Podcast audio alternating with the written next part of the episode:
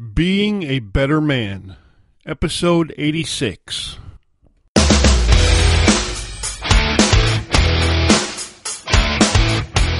All right, guys, welcome to Wednesday. Welcome to Storytime with Alf.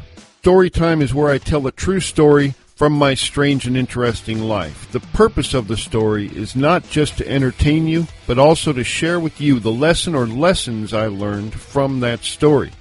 They might even cause you to reevaluate parts of your life and help you get lessons that you never knew were there. With that being said, just sit back, relax, and enjoy the story.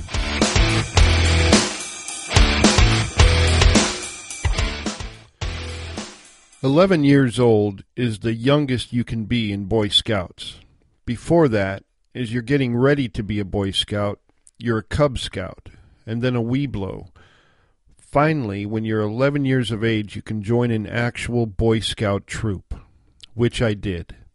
And that first summer after I turned 11 and joined a scout troop was also my first opportunity to go to Boy Scout camp.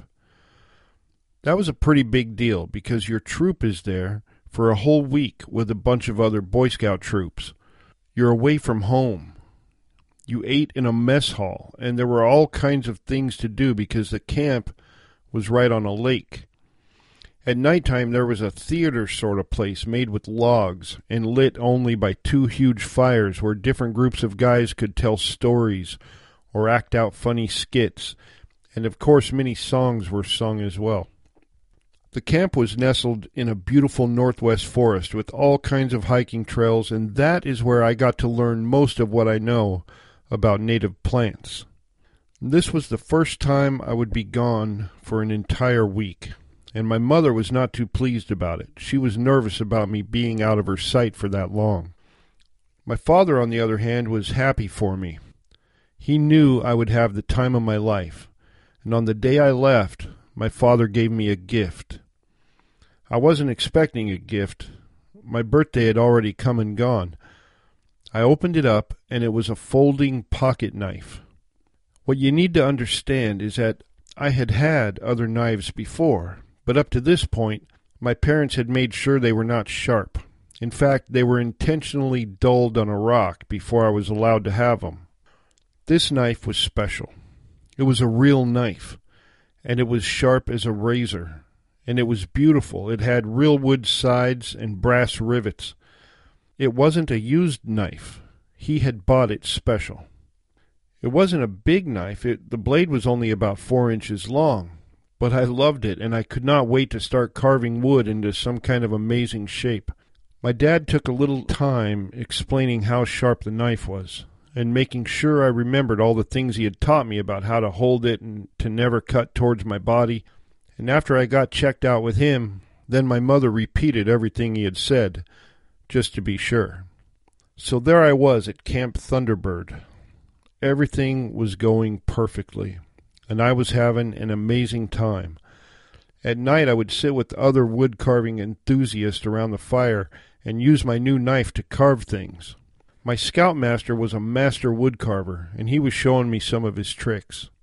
About the third day, I was walking back from the lake with a friend. The brush was thick and lush on each side of the path, and I decided to take a shortcut. I told my friend I would blaze a trail through the brush with my new knife. I whipped it out and started hacking. Suddenly, I was no longer a Boy Scout, but an explorer in the middle of a deep jungle, and my knife had become a machete.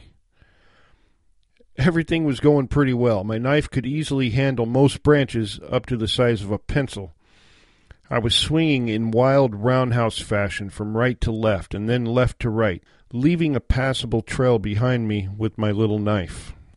Sometimes there were ferns or something pointing straight at me, and I would have to slice downward in front of me. It was during one of these moments that everything went wrong. From as high as I could reach, I swung down with all my force to sever a limb that was in front of me. Then I felt something uncomfortable, and I looked at my right leg, and there was my knife, buried up to the hilt in my thigh. Four inches of steel were inside my leg.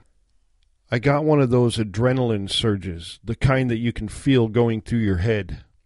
And then I froze for a minute, just looking at the handle sticking out of my leg. Before I went down, I grabbed the knife handle and pulled it out. Luckily, I pulled it out straight. Then the blood came, and I was down. My friend tried to help me up, but the severed muscle in my leg had contracted into a big knot, and I couldn't move it. So instead, he ran to get help and left me laying on the forest floor. I was upset that I had damaged myself, but I was more upset about the thought of my dad finding out what I had done. He had always stressed that knives were not toys, they were tools, and I had used it like a toy. I was holding pressure on the wound, so the bleeding wasn't too bad, but it was starting to hurt like crazy. I began to feel very alone and very stupid, laying there on the ground, waiting for help. There was a nurse's station at the camp. It was attended by a nurse, and it was full of medical supplies. After about ten minutes, I heard people coming. My friend led them down the trail I had blazed to where I was laying. By now the pain had become pretty intense, but I was trying very hard to be a tough guy and act like it didn't hurt too bad. Now, I had never met this nurse before. I had only heard about her. She was beautiful. She had light brown hair that was bleached by the sun. The sun had also kissed her skin with tiny little freckles, and she had big blue eyes and a disarming smile. It's hard to guess the age of adults when you're eleven, but looking back, I would say she was probably twenty-five. It was summertime, and it was hot. So she was wearing shorts and a loose-fitting halter top. And she was kneeling down right in front of me, tending to my leg. Well, let me tell you, it was a miracle. Suddenly, I was no longer aware of any pain. My entire universe had narrowed down to the sight of this angel in front of me, and that was all I was aware of. I was seeing some things I had never seen before, and the awareness of that put me in sort of a stupid trance. So much so that I wasn't answering her questions, because I wasn't able to. The power of speech had left me, and I was falling in love, or something like it, for the first time. Unfortunately, the nurse and the men who came with her interpreted my love sickness as a serious case of shock so after my leg had a bandage, they hoisted me onto a stretcher and carried me back to the nurse's station. Man, I didn't want to go. I just wanted to sit there the rest of the day while she worked on my leg. But it wasn't up to me.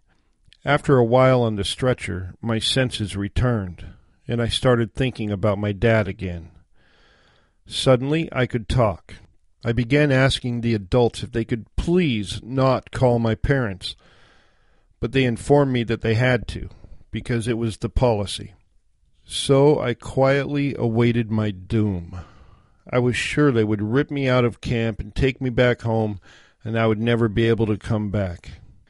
My parents showed up a while later. They both wore somber expressions, and my mother looked a little more worried than usual. My dad wasn't really mad, more like confused and disappointed. They did want to take me home, but I begged them to let me stay. The wound was dressed up nicely. I still couldn't move my leg very well, and there was a splint to make sure of it. But there were crutches in the nurse's station, and I talked them into letting me stay the last two days, though I wouldn't be able to swim or anything, but they said okay. As punishment for using my knife like a toy, my dad took it home with him, but he said I could have it back when I got home. Well, that's the end of the story. So, what lessons did I learn here? Well, for one, it taught me a healthy respect for sharp things. The muscle in my leg never did go back together quite right. Even now, when I flex my legs, my right thigh is a little different shape than the other one. But more than that, it taught me that I'm not invincible, which is an important lesson for a kid to learn. A little to the left, and I would have cut my femoral artery and bled out right there in the woods. Which would have been a really stupid way to die. I had been given a responsibility in the shape of a knife, and I had failed.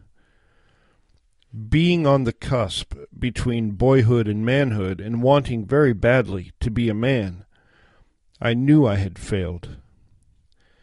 It was a knowledge that weighed heavy on me, and I resolved myself to not fail like that again.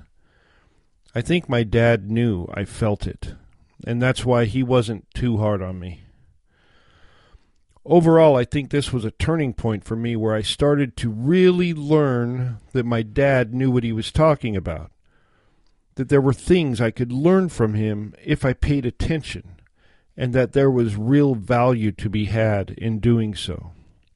And I've never stopped learning from him. He still has things to teach me all these years later.